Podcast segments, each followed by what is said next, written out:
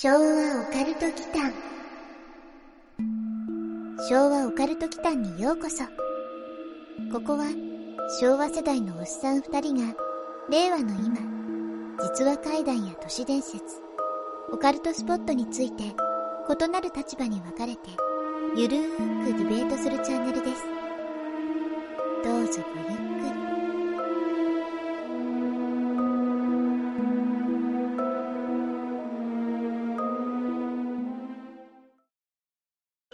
はい。皆さんこんばんは。こんばんは。昭和オカルト祈間のマサです。やすくんことやすです。さて来ました。お便り会。お、来た。うんうん。なんかね、ありがたいことに、コンスタンスにね、うん。お便りもいただけるようになりましたので、はい、ありうんがたい。今回もいただいたものからはい。ご紹介しつつ、霊験新たかではない我々がうん。考察を交えつつ、はい。お送りしていこうかと思います。はい。なので、解決してくださいっていうのはちょっと無理なんで、はい。変わらずまたね、いただければというふうに思います。はい。はい。昭和オカルト祈間えーと、どうしようかな。じゃあ、最初僕から行きましょうか。はい。えーとね、ごめん、ちょっと笑っちゃったら、ハンドルネーム、ゲルビーズさん。名前が。ザーク・マッカバーグみたいな。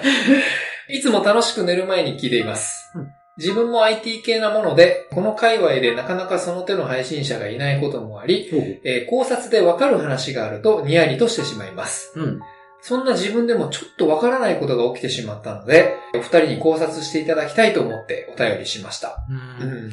なんだろ IT 系の方だね。う。うん。MySQL にインサートした文字列が文字化けしてたとかな。それ普通に悩み解決じゃないですか。それ安いレンタルサーバーでさ、うんあの昔文字コードがさ、ラテン1とかに なってる問題とかさ、もう無理でしょ。古いね、それ。うん。まあ AWS 使えみたいなね。まうん。あ、そうではなくって、うんえーじゃあお便り読みますね。はい。以前、番組内でマサさんがおっしゃっていた、Google タイムラインの会議を覚えていますでしょうか？うん、覚えてますよ。行ったことのない古墳に行った履歴があったというお話です。うん。あの話を強烈に思い出す出来事なのですが、最近、Google タイムラインを見ると、なぜか特定の曜日にだけ、自分ともう一人が行動しているような履歴になっているのです。具体的には、うん自分は会社に出社しているので、自宅からその移動が記録されているのですが、うん。そこから不自然に徒歩で移動していることになっていて、行き先が全く身に覚えのない場所です。具体的には、繁華街の雑居ビルとか、橋の上とか、うんこれはどういう事態が起きているのでしょうか？来ましたね。うん。令和の新時代の階段。ねえ。うん。Google タイムラインのこ回れ。はね、僕ららしいよね。はい。うん、解決はできないけどね。今回バージョン2みたいな。あ、Google タイムラインの回バージョン2ね。はい。はいはい自分は使ってないんだけど、はい。はいはい。この話はどう？うーんとね、これね、実際にね、Google タイムラインの精度としては、うん。そんなにね、完璧ではないんですよ。うんうんちなみにね、iPhone はね、別のやつがあった。生活のなんかリズムのやつで、うん。うん。なんかあったはずなんだよね。うん。何分どこにいたみたいなのがね。はい。まあ、なので、主にはこれ Android の人だと思うんだけど、うん。例えばなんだけど、これ2時間以上立ち寄った場所が、うん。全くポイントされてなかったりとかね。ほうん。かと思えば、交通手段の設定もなぜかね、車で行ってるのに途中いきなりバイクになってたりとかね。そう。変更はできるんだよ。うん。こっちで修正はできるんだけど、うん。まだね、そこまでの精度がないっていうね。うん。そこまでのサービスではありませんよっていうのを前提にした上で、はいはい。可能性としてね、うん。これ挙げられるのは、まずはね、Gmail のね、アカウントをこれ誰かに教えてないかってことかな。ああ、Google のサービスだから、もしかして連動する感じ？そう。これね、自分のアカウントは貸していないとしても、うん。これ実はね、落とし穴がありまして、はい。YouTube ですね。YouTube がなぜ？これあまり言っていいのかわかんないですけど、うん。YouTube のね、プレミアアカウントって、はい。家族とかでね、共有している人が多いんですよ。うん。あれはね、Google アカウントと紐づいてますから。うん。でもね、さすがにメインアカウントを共有しているわけではなくて、うん。YouTube ってね、サブアカウントが作成できるんですよ。うん。ブランドアカウントって言うんですけど、はい。つまり自分の視聴履歴とか再生リストとかと関係なく、うん。別アカをね、メインアカに紐付ける形で複数作れるんですよ。ああ、なるほど。うん。プレミア機能も継承するから、そういうこと。ああ広告なしで見たいとか、だと、まあ、例えば夫婦で使い分けられるってことか。そういう人多いだろうね。あー多分。そのブランドアカウントで YouTube ログインしてると、Google アカウントとしては結局同じってことね。そう。Google でもログインしていることになるから。はい、はい。うん。実はね、これ、過去にね、僕検証したことがあって。うん。うん。実際そうなります。はい。うん。この場合ね、別にメインアカウントがうん優先になるとかではなくって、うん。もう一人の行動履歴がこれポイントされるタイミングで、はい。システム的には一人がね、あっちこっちありえない移動をしているような表示になっちゃうんですよ、結局ね。うーん。うん解決じゃない。でしょ？うん。うん。じゃあ、この方、うんまずは YouTube のプレミアアカウントうんを家族で共有していないかどうかってことですよ。そうなんですよ。うん。ただね、うん。この人のお便り、続きがありまして、そ不気味なのは、その自分じゃないもう一人の行動パターンがどうにも意味不明なのです。うん。例えば、雑居ビルではかつて火災で多くの方が亡くなった場所だったり、橋もググると何かの事件が起きたような場所だったり、くどいようですが自分は会社にいますので、当然そこには移動していません。これはどう理解すればいいでしょうか？うん。っていう話なんだよね。この方の奥さんが我々よりの属性持ちだったのか。無理くり言ったね。怖い感じにしたかったのにね、これあっさりコメント一つで覆してくれたんですけど、うん言及すべきはまあそこなんですよ。うん。もしも奥さんとかアカウント共有するぐらい近しい身内だったとしてね、はい。行き先や勤め先はでもわかるよなっていうのは正直疑問があるんですよね。うん。うん。会社に行ってくるよとつぶやいて、タイムライン見ると、9時から17時までうん公園にポイントされているみたいな。そういうちょっと哀愁漂う例を出すのやめよう。それはあれだ、安くん。リストラを家族に言えないお父さんだよ。うん、それ、あれね、タイムラインで発覚したら本当なんか何も言葉がねえな。うんこの方の場合はね、明らかに事件性のある現場に移動しているっていう話だね。それはたまたまなんじゃないですかね。たまたま？うん。ただこのレベルまで来ると、IT 系だからどうこうはないですよね。そうなんだよ。IT 系だからなんかわかるって話じゃないんだよね。うんこの話になるとね。はい。さっきまでマサの話を集約すると、うん。要するに、デバイスは別に一緒じゃなくても、ソフト上でログインできていればタイムラインは共有化されているっていうそうです。ことだから、うんそうです。もう検証しました。うんそうなる。うんうん。その前提に立って言うならですけど、もしかすると、事故現場巡りが趣味の人にね、うんアカウント乗っ取られてる可能性もあり得るかな。まあ結果から考えるとそっち系に行っちゃうんだよね。うんうん。でもなんか、うん、タイムラインつうと、まあ、心霊の類ではなさそうですけどね。まあそうですよね。身内じゃない別の誰かが実際にいたとしても、ん。ゲルビーツさん、勤め、マイクロソフトってこと？うん勤め先から移動しているのがこれわからないんですよね。うん。だおそらく、例えば、練馬からね、はい。丸の内に出勤するとするじゃないですか。うん。で、自分はそこでずっと仕事をデスクワークで仕事してるんだけど、なぜか丸の内から他の場所に移動しているってことになるんですよね。うん。まあ雑居ビルで火災だから、例えば歌舞伎町とかね。うん。うん。あ、なんか、不気味な可能性を思いついてしまった。ほう。それさ、うん。同じ職場の人ってことないそうなんですよ。だからロジックで考えるとそうなるんだよね。うん。出発点がそこでしょ？だかうん。ら特定の曜日って書いてるじゃないですか。はい。これ平日ってことならあり得るかもね。うんうん。そのくだり土日だけ一緒になるのかと思っていて僕はね。うんだから夫婦とかなら土日は一緒に過ごすから、うん。平日だけ異なることかなって思ったんですよ。はい。う夫婦が同じ会社にいれば成り立ちますよねん。。そうだね。うんそうか。とすると、その仮に X さんとして、うん。うんゲルさんが出社したタイミングで、うんブランドアカウントで YouTube か Google にログイン。うんそして会社を出てうん、事件性のあった場所に、まあそういうルポ系の雑誌の編集部とかなら納得。いや、まあ納得はしないよね。オカルト的には多分ね。うん。これも可能性として挙げといた方が番組的にいいから言いますけど、はい。自分ではない自分の情報を持ったスタンド的な何かが 勝手に不気味なスポットに移動するってことなんですよ。何それ怖い。これオカルト的に言えばね。うん。で、これぜひゲルさんにはね、はい。その後の移動履歴とかね、スクショで送ってもらいたいですね。これめっちゃ興味ありますうんね。うん。うん。たまたまその2箇所だけだったのか、うん。何度も起きているのかっていう、その頻度もちょっとね、うん知りたいよね。まあだから、安くんの言う通りで言ったらもうそうなっちゃうのよ。うん。うん。たまたまよくわからない不気味な同僚がいてさ、はい。しかもデバイスをなぜか出社後にログインをしていかなきゃいけないってことになっちゃうから、うん。まあ納得はできないよね。うんう。うんん。なんでそんなことするの？って話だからさ。はい。うん。IT 系でもわからないことはそりゃあるよね。まああるね。うんでも、こっち系の人って、うんそもそもオカルトに懐疑的な人多い印象ですけどね。あ、そうでもないですよ。うん。そうね。チベット仏教でマニシャっていうの知ってる？何社マニシャ。なんだろあのね、仏具の名称で円筒状のさ、うん本体が車輪のようにくるくる回る仏具があってさ、う。側面にマントラっていうこう信号が刻まれてるんですよ。それマニシャっつって。うんうん。で、これ内部にはね、これロール状の経文が収められてるんですよ。うんうん。で、これを回せばね、うん。その回した回数だけお経を唱えたのと同じ効果が得られるっていう、それがマニシャなんですけどね。うん。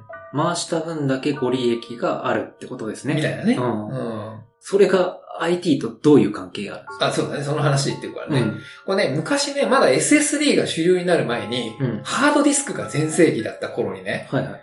僕の会社のある知人がね、うん。ハードディスクに経文のテキストファイルを置いておけば、これ RPM 分ご利益あんじゃね？みたいな。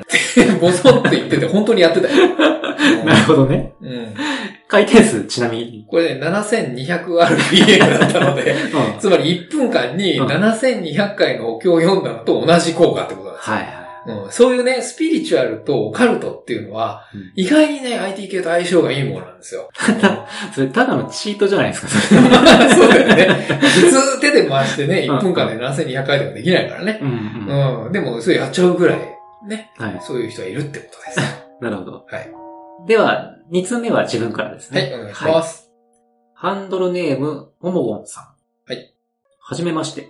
いつも Spotify で楽しく聞かせてもらっています。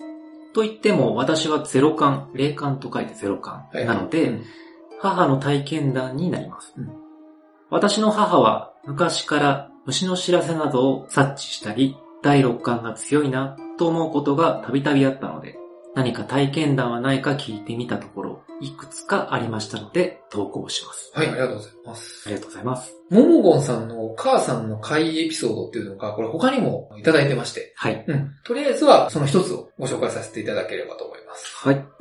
母が中学生の時の体験談です。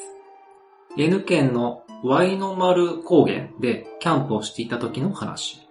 その日はあいにくの雨で、外でのレクリエーションもできず、皆テントで時間を潰していました。キャンプファイヤーも悪天候のため中止か、と思っていたところ、夜になると星が見えるくらいに晴れてきて、急遽キャンプファイヤーを実行することとなりました。テントからキャンプファイヤーの場所まで行くには、ぐるっと広場を囲むような大回りになっている道を通るようになっていて、皆でその道を歩いていると、同じ班の子が、テントに花火忘れちゃった、というので、一緒に取りに戻ったそうです。花火を持って皆に早く追いつこうと母たちは大回りではなく最短距離である直線でキャンプファイヤーまで行けるのではと考え歩き出しました。するとズボズボと地面に足がはまってしまい、そこが湿地帯だったことに気がついたそうです。さっきの道に戻らなくちゃ。そう思ったとき、正面のキャンプファイヤーは200メートルほどの距離にあり、それよりもっと手前の斜め45度の方向、足のはまった母たちから少し先の方に、頭から布をかぶったようなシルエットの白い服を着た性別のわからない人のようなものがぼーっと暗い湿地帯の上に座っていたそうです。顔は母たちから見て横を向いていて目は合わなかったそうです。なんだろう、そう思いつつ怖いとも何とも思わずに母たちは元来た道に戻りました。大回りでキャンプファイヤーまで着くと遅れてきた母たちに自称霊感ありの理科の先生がお化け見た？と聞いてきたそうです。よく考えてみると、湿地帯の上に人が座ったら沈んでしまうんじゃおかしい。このキャンプ場では前々から上半身お化けというものの目撃談がよく聞かれていたそうです。もしかして、あれは座っていたんじゃなくて、上半身だけ浮いていた？余談ですが、その霊感あり先生はテントで酒盛りをしていたところ、顔が赤くて横に潰れたような人にテントを覗かれたとも言っていたそうです。母たちの見た上半身お化けは顔の詳細までは夜なので見えなかったので、先生の見たのと同じかどうかは不明だそうです。というお話です。うん。うん。なるほど。長野県の湯の丸高原にそんな上半身お化けの噂があったとはね。ちょっとよ。うんいや、だって N 県のワイの丸高原ってもう選択肢他にないですからね。逆にあの、そこまで特定可能だとね、地理的な部分からアプローチできるからね、逆 に助かるかうんら。うん。地理的っていうと、うんキャンプ場が本当にあるのかうん、なそれはありますよ。うんうんこれね、注目したのは、ズブズブと足が沈んだっていう部分ですかね。はい。これね、湯の丸キャンプ場はね、そもそもね、うんえっ、とね、薄久保湿原っていう湿原と隣接というかね、エリアが同じなんですよ。うんで、当日は雨が降っていたって書かれてるんで、はい地理的には条件的にね、これ足がぬかるんで、うん。ズブズブ沈んでしまうような状態になったとしてもおかしくはない場所だったってことですね。うん。うん。そこは場所と条件が整ったけど、うん、整ってる。頭から布をかぶったようなシルエットの白い服を着た性別のわからない人のようなものっていうのは何だったんですかね？まあね、別に両性具有ってことではないと思うけど、うんわかりにくい服だったってことだろうね。うん。まあ、リングのビデオに出てくるような人じゃないうんううんうん。指さしてるはい。タイプのね。そうそうそう。うん中学生のさ、校外学習的なものなのか、はいこれ自治体とか子供会とかで言ってるタイプなのかちょっとわかんないんですけど、確かに。中学生の校外学習だったとして、はい。和を乱す子っているじゃない集団からあえてはぐれて別行動をするタイプね。そうそうそうそう。うん、僕みたいな。うん。そうそうまあでも、地体の上に座っていたというのは、あ、これね、分かってしまった。イルマ川練馬で。あ、練馬でやんなきゃダメ。あれれおかしいぞ。その人は幽霊じゃなくて、ズブズブ沈まないように身動きができないクラスメイトだったんだよ。練馬くん、それは一体どういうことだい？つまり、星空を観測するために外に出た。でも、凍えそうだったから布をまとった。湿地帯もぬかるんでいるところとそうでない部分があって、たまたまボモゴンさんのお母さんたちより先の方に来たんだよ。そこで、星空を見ていたというのかね。しかし、なぜ身動き一つしなかったのかね。池袋警部。す 池袋 つまり、その人はもう沈み始めていたってことだよ。少しでも動いたらアウトだったからむしろ死にかけていたってことさ。犯人は、霊感のある理科の先生さ。な、なんと、そんな真実が隠されていたとは。ど、動機は？生徒にお化け見たとかいうことで実在性を消しているよね。さらにその後にテントを覗かれたとか、幽霊説を強調しているんだよ、この先生。つまり誘導しているってことなんだよ。これは隠蔽だよ得意げに誠意を披露している練馬の後頭部に、狂気が振り下ろされるのであった。なんでそのバッドエンドにすんの？また練馬間違ってる。これ、これちょっと自信あったんだけどな。殺すな。いや、練馬はねうん、ちょっとちゃんとね、最後に死ななきゃいけない。なんでよ。池袋警部やめて。めぐれ警部で。警部の前で殺されてるから。普通ね、めぐれ警部だね。目白警部とかの方がいいんだけどね。うんまあ、隣じゃん、池袋。うん。池袋警部にしちゃった。はい。うん。っていうことじゃないの？と思ったんですけどね。うんうん。だから、無理やり解決すると地理的条件は合ってると。はい。だから、ぬかるんでいたところによくわからない性別のね、うん上だったのは普通に輪を乱す子だったと。うん。で危なかったのはむしろその子だったと。だけど。でも、まあ、練馬のその推理で言うと、うん。その子を理科の先生がもう殺してしまったと。うん。いうね、ちょっと逆に別の怖い話が出来上がってしまった。そう。またあっちの方向に行っちゃったっていうね。はい。はい。すいません。本当すいません。では、引き続き、はい。えーももごんさんのご投稿からもう一つご紹介したいと思います。うん先ほどのももごんママはい。の大学時代のお話とうんいうことです。はい。母の通っていた大学は地方の医大なのですが、うん。そこには医大高速と呼ばれる大学に通う学生たちがスピードを出して走る医大への近道があり、ある日、母は先輩と夜にその道を走っていた時のことです。うん。あるカーブの手前で、道路の右車線に3人くらいの人のようなものが転がっているように見えたんだそうです。うん。母は、人が寝てる、と運転している先輩に言ったところ、え？あそこは霊園の入り口だよ。と返されたとのこと。うん。今にして思えば、その三人はそれぞれ別人ではなく、同じ人物がうん。まるでコマ送りのように転がっていく様子みたいだった、と言っていました。ああ、三人いたわけじゃなくて、一人がコマ送り。うん どういう状態だろううーん、これ、スト2風に解説すると、うん世代の人はわかると思うんだけど、うんこれ、昇竜烈波とかね、ああいう必殺技をちょっと出した時に残像みたいなのが出てくるんですけど、うんそういう見え方だったんじゃないかなと。行くぜうん昇竜烈波みたいに出てくるんですよ。はいはい。うん。全くオカルトの番組でこれがね、出てくることって絶対ないと思うんだけど、うんうん。でもそういうね、はい。状況説明としては。はいはい。ううん。わからん。ん。ごめん。そこで、事故でもあったんですかね？ももゴンママもそう思っておられるようですね。ちょっとだけこれ続きが書いてあって、はい。読みますね。うんそのコマ送り状態の不気味な様子を目撃したとき、母は直感的に怖いと感じたそうです。後から考えると怖いものとの違いって何でしょうか？というふうに後書きがね、されてるんですよね。そういうお話。うん。うん。後からあれはよく考えると怖かったっていうのはあるけど、うん。まあ、意味怖に近いよね。ね、うん。その時恐怖に支配されてたなら、うん。まあなんかの第六感が働いたんですかね。うーん。まあ、その人のようなものの状況にもよりますかね。うん。これがさ、例えばあの、バイオハザードに出てくるようなね、はい。クリーチャーがさ、ゴはいロゴロ転がってるなら、それは直感的にやばい。やばい。って思うじゃない。そのタイランとか転がってたらもうやばい。やばい。いね。まあ、こっちがやばいよね、そうん。のね。うん。うん。だけどさ、普通の成人男性だったらさ、はい。変な人がいるぐらいの感覚になる。どうなんだろうね。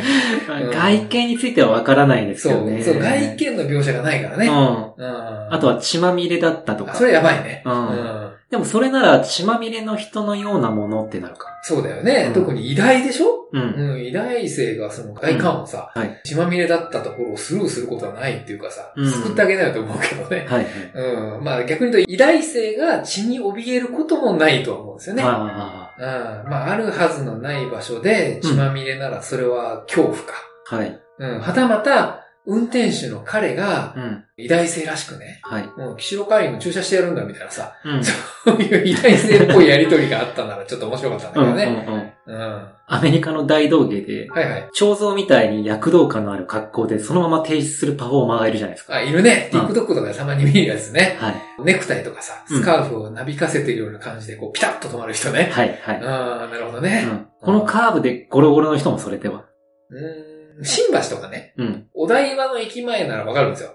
うん。山でそれやる意味あるのっていうのはあるよね。もう。うん。だってパフォーマーはさ、うん人が集まんないと意味ないじゃない。うんうん。うん。だから500歩ぐらい譲って、もしそうだったとしても、うんそのゴロゴロ転がる途中とかで止まるっていうのは難易度がさ、これ高すぎじゃない？うんうん。うん。逆に、平地でそれやるんだったら低すぎるんだよ。うんうん。寝てればいいだけだから。そうか。そう。うん。偉大生からおひねりを期待する山のパフォーマーって線は消えましたわ。その線そもそも考えてない。出てくることがおかしい線だよ、それ。そうか。ううんかといって、格ゲーのさ、うん。キャラでもないでしょ？あ、なんか対抗してきたね。うん。うん。まあ年代的にもしかすると格ゲーブームの頃かもしれないですよ。このモモゴンマンマンのね。うん。はなんか徹夜で例えばバーチャとかね、鉄拳とかに興じていて、い。その流れでゲームのような幻覚をね、うん。見たとか、錯覚をしてしまったっていう可能性はあるかもしれないね。うん。じゃあ残像はそうだとして、うん。本体は一体何なのっていう疑問が。妖怪山転がし。それっぽく言ってるけど、適当ですよね、それ。適当です。うん なんかね、昭和のあの、証券詐欺師の名称みたいになったね。どっち転がしみたいな。うん。山転がし。うん。もももママさん、これお医者さんなんですかねうん。うん。これね、余談でもう一つ添えてくれてるんですけど、はい。以前僕らのテーマで昭和の都市伝説として、うんホルマリンの死体洗いのバイトの話をしたじゃないですか。はいはい。うん。結論がやばかったですね。そうそうそうそう。うん。うん。婦人からの依頼ならあり得るとか。そうだね。うん P 入れといてね。う。ん。臓器密売落ちだったあれですね。そうだね。あり得るっていう話をしたやつね。はい。それね、ももごんさんが、それもね、ママに聞いてくれたそうなんですよ。うんうん。お医者さんっぽくてね。はい。ホルマリンが抜けてないと硬くて解剖はできないから、うん。もしかしたらホルマリンを抜くためのプールなんじゃないっていうふうに答えてくれたそうなんですよね。これ実在する可能性があるっていう示唆なんですかね、これ。うん、うん。うん。ホルマリン事後ってことか。多分ね。う。うんん。まあでも、棒でつつく部分は肯定できないでしょ。まあ、そこしか書かれてないから、うんその棒でつくのかね、言及してないからわかんないんですけどね。ん。ももごんママさんにさ、はいこれぜひお医者さんが語るスピリチュアル的な恐怖とかさ、あ聞いてみたいよね。あ。はい、聞いてみたいですね、うんそこはね。ももごんママさんご連絡ください。う んまさかのゲスト、ももごんママ。ぜひお願いします。なんかお医者さんのね、そういうのちょっと聞いてみたいよね。ううん。ん。はい。というわけで、今日お便りを、はい。うん、3通ご紹介をさせていただきました。はい。うん。またあの番組の方ではですね、お便りあの、広くうん募集をしておりますので、はい。うん。我こそはと。我 何があるかわかんないけど、はい。うん。こんな話ありましたよ、みたいな。うんこんな経験ありましたよとか、はい。うん、IT 系ならではの考察を期待した人とか、うん。ぜひお待ちしておりますので、よろしくお願いします。よろしくお願いします。昭和オカルト祈間はい。というわけで、はい。お便り会に関しては、うん。昭和オカルト来た新たな試みとして、タロットもね、はい。ちょっとやっていこうかなと思います。まあ、本当は12星座のさ、今月の占いとかやりたいんだけどさ、まだ慣れてないので、うんまずはその、いただいたお便り内容から、まあ、タロットでと、はいやってみましょうということで、前回ね、もうあの、収録場所の時間がなくてね、うん。焼肉屋さんでやったんだけど、はい。もう店員さんから見たらもう謎だったのね。うん焼肉食べながらなんかタロットカードやってるぞ、みたいなね。うん。見事に触れられなかったね。うちらぐらいだろうね、そんなことやね。ね。まあね。というわけで今回もね、うんこのままレンタル会議室で収録時間を使ってできるんですけれども、はい。では、お便りをいただいたゲルビーツさん、はい。うん、の方からタロットで、Google のね、うん。タイムラインで謎の人物なのか霊なのかがかもしれないって話だったんですけれども、はいじゃあ、ゲルビーツさんに関しては、これが誰なのか、ううんん。どういう意図があるのか、うん。意味を示すのか、っていうのと、あとはご本人のね、うん。っていうので、2枚。そうですね。じゃあ、ゲルビーツさんの1枚。うんで、相手方の、まあ、誰なんだろうっていうところを2枚目ってことで占っていきます。はーい。はい。じゃあ1枚目いきます。はい。はい。逆位置の2枚目のカード。女司祭だね。うん。うん。ザ・ハイプリースト。ベールで身をまとい、冠を乗せた女性が神殿に座り、足元には三日月があるうん。と。うん、これは逆位置ね。はい。うん。で、2枚目いきます。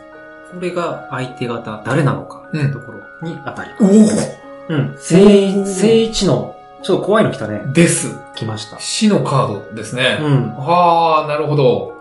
何なのかが、うん。この暗示ちょっと怖いね。はいうん、サーティ。だからデスサーティだね。うん。死神の聖地が出ましたとうん。いうことなんで、順番に行きましょうか。はい。じゃあまずこのゲルビーツさんに関しては、はい。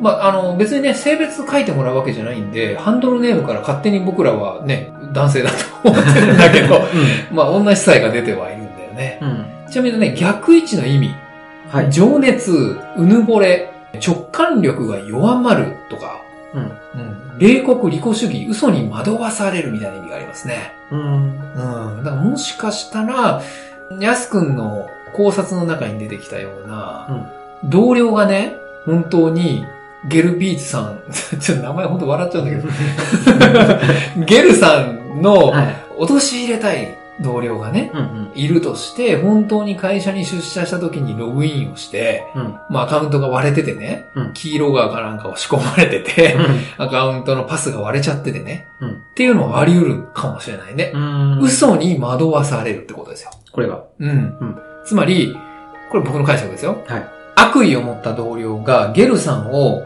霊的に、例えばね、うん。何か、あの霊障が起きているというふうに錯覚をさせたくて、うん。やっているっていうことがあり得ないかな。うんこのカードから読み取れることとしたら。結果的にゲルさんはこれは誰の仕業か霊の仕業なのかと思って僕らに送ってきたわけでしょ？うん。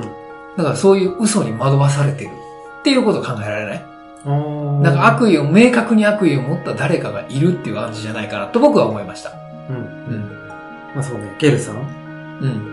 逆位置だと、まあ表面的な知識っていうのがあるうん。うん。逆にね、この、Google タイムラインの浅い知識でアカウントの仕組みとか、うん。あとはタイムラインの、Google タイムラインの仕組みとかうん。が分かってないところで、まあ複数いるっていう風に思い込んでるゲルさん。っていう意味合いなのかうんだとしたら報告内容とちょっとずれてくるけどね。な。うん。だって実際にデバイスが移動してるから LINE 引かれてるわけだしさ。うんうん。うはいん。それは何なんでしょうって聞いてきてるわけだからね。はだから知識じゃないんじゃない？い。う。うんん。まあ解釈はいろいろあると思うけどね。そうだね。うん。じゃあもう一個の方行ってみようか。はい。まあ、例えばじゃあ、対象がいないとやりづらいからさ、うん。悪意を持った同僚がいるとしてさ、はいそれがデスサーティーなのよ。のかね。死神が出ちゃったんだよね。はい。聖一でね。聖地です。うん。うん。まあ、聖一の意味はたくさんあるんだけど、うん。例えば、怖いのでいくとね、はい。ある段階が終わり、次の段階が始まるっていうのも、この死のカードなんですよ。はい。死が終わりではないっていうのが、これ不思議なね、はい。この解釈としては取り方なんですよ。うん僕はこの解釈を取るかな。うん。ある段階が終わり、次の段階が始まるだから、この嫌がらせが次の段階に行っちゃうんじゃないかと思ってね。あ、終わってラッキーじゃなくて、うん二段階目がそう、二段階目が来ると思ってる。だから、ちょっとゲルさん、もしかしたらこれ注意した方がいいかもしれない。マジですか、うん、この暗示としてはね。はいはい。うん。僕はね、うん。じゃあ、聖一の意味で、うん。永遠に続くものはないっていう解釈があるので、うん。それでもなんかあれだね、矛盾してるね。うん。あの、終わりではないっていうのも、永遠に続くではないっていうのもあるんだ。うん。だから逆説的に悪いことっていうのは永遠に続かないと。もうすぐ終わるよっていう暗示かもしれないと。そう解釈しますね。うんまあ、それはね、永遠にあったね まあ、この2回だけかもしれないしね。うん、そうそうそそうそう。の後がよくわかんないんだよね。うん。うん。まもし、まあ、もしかしたら、ゲルさんが転職して場所が変わるのかもしえ、そんな感じになる なるほど。はい。まあ、ゲルさんはじゃあそんな感じで納得していただけるといいんですけども。れない。うん。はい。では次ですね。ももごんさんだね。うん。まあ、正確にはももごんママだね。うん。うん。うん。キャンプファイヤーに行った、まあ、長野県の湯の丸高原で、はい。まあ、伏せてくれてるけど、経験したお話をね、送はいってきていただいてるので、まあ、これも誰かな、うんそれが何だったのか、みたいな、何を暗示していたのかでやりましょうか。何を暗そう、示して湿地帯で、えっ、と、ももごんママさんの前にいた幽霊らしきね、うん。性別のわからない白い服を着た人はい。のようなものがいたわけでしょ？うん。で、結局それが何だったのかわかんないから、じゃあうんそれは一体何を暗示していたのかっていうのをやりましょうか。はい。うん。じゃあ、もう答えは一つなので、1枚でいきます。一枚。はい。オープン。おっと、逆位置の、ザ・ワールドじゃないですか。うん。21番目ですね。時を止まれじゃないですか。なんか逆さだから時止まんないのかもしれない。ああ。はい。というわけで、ももごんママさんが見た謎のね、うん。不気味なもののが何を暗示してきたか。はうん。これがザ・ワールド。い。うん。うん。の逆位置だね。逆ですね。うん。逆位置なんで、うんだそれぞれどういう解釈をするかと。うん。で、僕ね、これさっきの考察の中で、和を乱すガキンチョだっていう話をしたんだよね。だから別に例でも何でもないだろうって言ったんだけど、まあ、ザ・ワールドの逆位置から考えると、もしかしたらその可能性やっぱあり得るかな。変化を恐れるっていう解釈があって、うん。あとマンネリっていう、うん。これどっちもね、まあ近しい意味合いじゃないですか。はい。で、もう一個不満。これちょっと繋げさせてもらって、うん。だマンネリ化を不満に思ったうん同級生が、ももごんママさんたちに、うん要はあの、お化け屋敷とか、肝試しで脅かす役のこの気持ちで、はい。いたずらをやったんじゃないかな思うんですよね。うん。あれ何だったのって言われたくって、うん。やったんじゃないかななるほど。と。うん。あり得るね。うん。うんでもそれ変化を恐れてるのかな？わかんないな。うん。難しいけど。まあうん僕の解釈はそんなとこかな。はい。うえっと、じゃあ僕もまさか使ってないやつで。二つピックアップしていくと、諦める。限界っていうのがあるので、おそらくその沼にはまってた。まあ、わかんないですよ。うんうん輪を乱す一人がハマってたのかもしれないし、まあ、誰かわかんないですけど、はいまあね、もう、無理だと。ちょっと待って、ちょっと待って。それさ、まあまあ、吉村そうだとしようよ。うそれ事件になるでしょ。ん。もう限界だと。もう沼から抜けられないと。嫌な予感したけど、うんまあ本当にそのままド直球のようにできたね。うん。でもそれってさ、あの、助けを請えばいいんだけどさ、まあもう諦めてるガキがいたってことでしょ？そうだよね。うん。それ、そうだね事件じゃん、それ。一人足りなくなったっていう結論にならないといけないんだけど。うんまあ、さっきね、解釈二つピックアップするってけど、じゃあもう一つ足します。はい。終了。そのまんまですね。何？もう、じゃあ、諦めてた少年ってこと？そう、諦めた少年。まあ、もう、沼にはまっちゃったね。もう、諦めちゃった。モモゴンさん、これ投稿くれなくなるよ。もう限界で終了。なるほど。うん。なんか、ヤス君の方が勉強してるはずなのにな、まあ、聞いてる方に判断を委ねましょもう一つあったよね。う。うん。ももごママ。今回ね、ももごんさんが複数送ってくださってるので、もう一つもそうなんですけれども、これはですね、医大に通う間の道すがらのね、はい。あれ何だったのみたいな、う。うんん、直感的に怖いと思ったっていう。まあ、やすくんは医大生からのおひねりを期待する山のパフォーマーって言ってましたけど、そうだね。まあ僕はその線はないと思ってるんですけどね。はいうん。まあじゃああれが何を暗示していたのかっていうことだね。うん。うん。なのでまた1枚かな。そうだうね。ん、暗示だからね。うん。オープン。はい。逆位置だね。チャリオッツ。はい。7番目のカードです。ポールナレフですね。う。うんん。いや、読み方はチャリオッツでいいんだよ。うん 戦車ね。まあ、うんやすくんにはちょっと通じないと思ったんで、うんうん一応ポルポルくんです。はいはい。うん。逆位置？逆です、これ。ああ、シルバーチャリオッツの逆位置か。うん。えっ、と、じゃあ僕はですね、この逆位置の意味から一つをピックアップして、はい。物事がコントロールできず前進できないお。っていう意味を持つんですって。これ僕の考察としては、うん。格ゲーブームの頃に、要は徹夜でね、うん。鉄拳とかうんバーチャをやって、はいその残像が見えていたっていう寝不足の状態で何かを見間違えたんじゃないかとうん。言ったと思うんですよ。はい。まさにその通りですよ。うん。だからもう物事がコントロールできず前進できない。もうそのままじゃないですか。うん。うん。つまり、あれは人じゃなかったう。うん。で、人のようなものだったけれども、うんもしかしたらなんかちょっとその人の大きさ大のものがうん。転がっていたのを、もうコントロールできないぐらい前日遊びすぎて、ああ、脳がね。そう、そう錯覚してしまったんじゃないかなと。はい。いうで、ついでに言うともう一個意味があってね、これ。うん。暴走。暴走。うん。うんつまり、そのうん脳みその解釈が暴走した結果、なるほど。はい。そういうありもしないものが見えてしまったんじゃないかなっていう解釈かな。はい。じゃあ、うん幻覚だったと。幻覚。はい。じゃあ次僕ですね。はいうん。じゃあ、戦車の逆位置の意味を、解釈をね、一つピックアップしますと、あ、これだ。危険な野心っていうのがあるんですよ。ほう。うん。つまり、うん。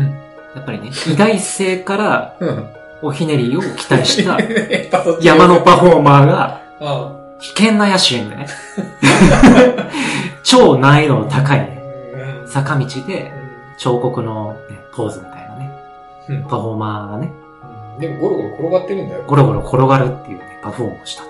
うん。これしかないですよ。いや、え？野心があるんだったら、じゃあ偉大の前でやればいいじゃない。あ、お わざわざ山でやるなと。うん。うん、うん、うん。もうパフォーマーっていう線を消したくないんだ。うんあ、パフォーマー合ってるのかなと思ったんだけど。いやもうその流れの中で僕否定しますけどね。その線はないって言ってるけど。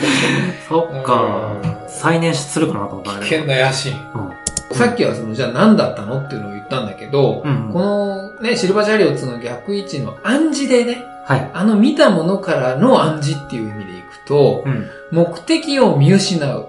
うん。うん。とか、突然訪れる計画の挫折や頓挫。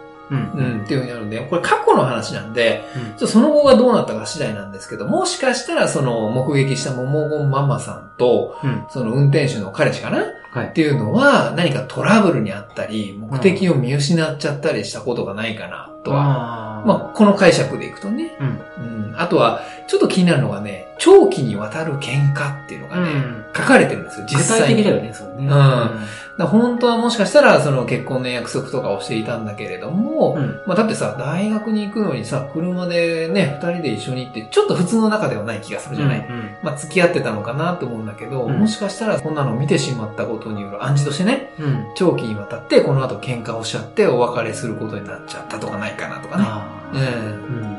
まあ、結果論だからね、あとうんどうなったか次第なんですけど、もしもそういうことがあるんだとしたら当たってるってことだったよね。うん。これを暗示し、示すものがそうだったっていうことだよね。うん。まあ見たからそうなったのかはわかんないけどね。はい。うん。まだこの絵柄なんだけどさ、うんまあ戦車じゃん。はい。まあお話もさ、車から見たお話だったまあそうだね。うん車つながりだな。うん、まあなんかね。不思議ですね、これ。はいはいまあタロットはそういうのをね、ね。顕著に示してくれるからね。うんうん。うん。というわけで、はい。僕らの解釈も回が進むにつれてね、うん。だんだんと慣れてくるとは思うんですけれども、はい。うん。お便りをいただいたものを限定で、はい。うん、タロットをやっていきたいと思いますので、うん。どしどしください。こういうことをやろうと思ってるんですけど、みたいなのもしかしたら取り上げるかもしれないんで、うん。う。うんん、ネタになりそうな話をください。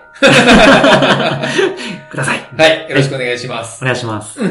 でね、実はね、うん。この間僕ね、別のね、要件で、うん横浜行ってきたんですよ。はい。うん。中華街の方。うん。あの辺で、メディアから見た会議みたいなね、はい。展覧会があったんですよ。うん。メディアがね、取り上げた会みたいなのがまあ最近で言うとさ、コロナ禍になったアマビエの話とかが普通にメディアに取り上げられたりしたでしょ？うん。したね。一般化したじゃないですか。はい。ああいう例も現代でもあるからね。うん。だから昔もやっぱりあったみたいなんですよ。わかりやすく言うと、大地震をね、取り上げてナマズが起こしたみたいなさ。はい。実際に記事になった、そういう会議みたいなのがあって、それ行ったんですよ。うんうん。で、ついでにね、せっかくうん。元町中華街にいたわけなんうん。で、まあ、ご存知ない方はね、いると思うんで、一応ご説明しますと、占いのね、メッカなんですよ、あそこ。うんうん。うん。なぜかね、占いの館っていうのが中華街にはたくさんあってね、で、有名な先生とかもいらっしゃるんですよ。はい。うん。で、僕ね、行ってきたんです。うんうん。実際に。でね、中華街で占いっていうと、まあ、市中水明とか、うん。そういうのをね、生命判断とかね、はい。って思うじゃないですか。うん。やっぱね、タロットなんですって、人気は。あ、そうなんだ。うん。四柱推命もやってくれるけど、うん。人気なのはタロット。へえ。お金払ってね、も行ってきたんですよ。う、はい。うん。これ僕、番組予算、あの、おひねりから捻出していいですか？いいんじゃないですか。今まで赤字しかなかったんですけどね、うんようやくあのノートの方に投げ銭入るようになってきたんでね、そういうのに使えればと思うんですけど、そう、それでね、番組のうん。昭和オカルト奇譚のはい。今後、うんうん。うん、についてね、はい。タロットでお願いしたんですよ。うんうん。で、そうするとね、すごい本格的にね、やってくれて、うん。うん。うん。現在と未来がどうなるかっていうのをペンタグラムでね、占ってくれました。はいはい。うん。というわけでね、まあ、その結果に関しては、どうしようかな。ちょっともしかしたら、あの、ノートとかね、はいはい。うん、Twitter 限定で、うん。うん、そっちの方でちょっとお届けできればと。はい。ヤス君との仲についても言及されましたから。中。そおう。う。うん。まあちょっとね、あの、今ここで話すよりは、まあ番組というよりは、まあクロスメディア展開なんでね、はい。どちらかで、あの、お聞きいただければと思いますので、そうですね。はい。番組の Twitter もノートも見逃さずに追いかけていただければと思います。はい。はい。んじゃあ今日はそんなところで。はい。はい。ありがとうございました。ありがとうございました。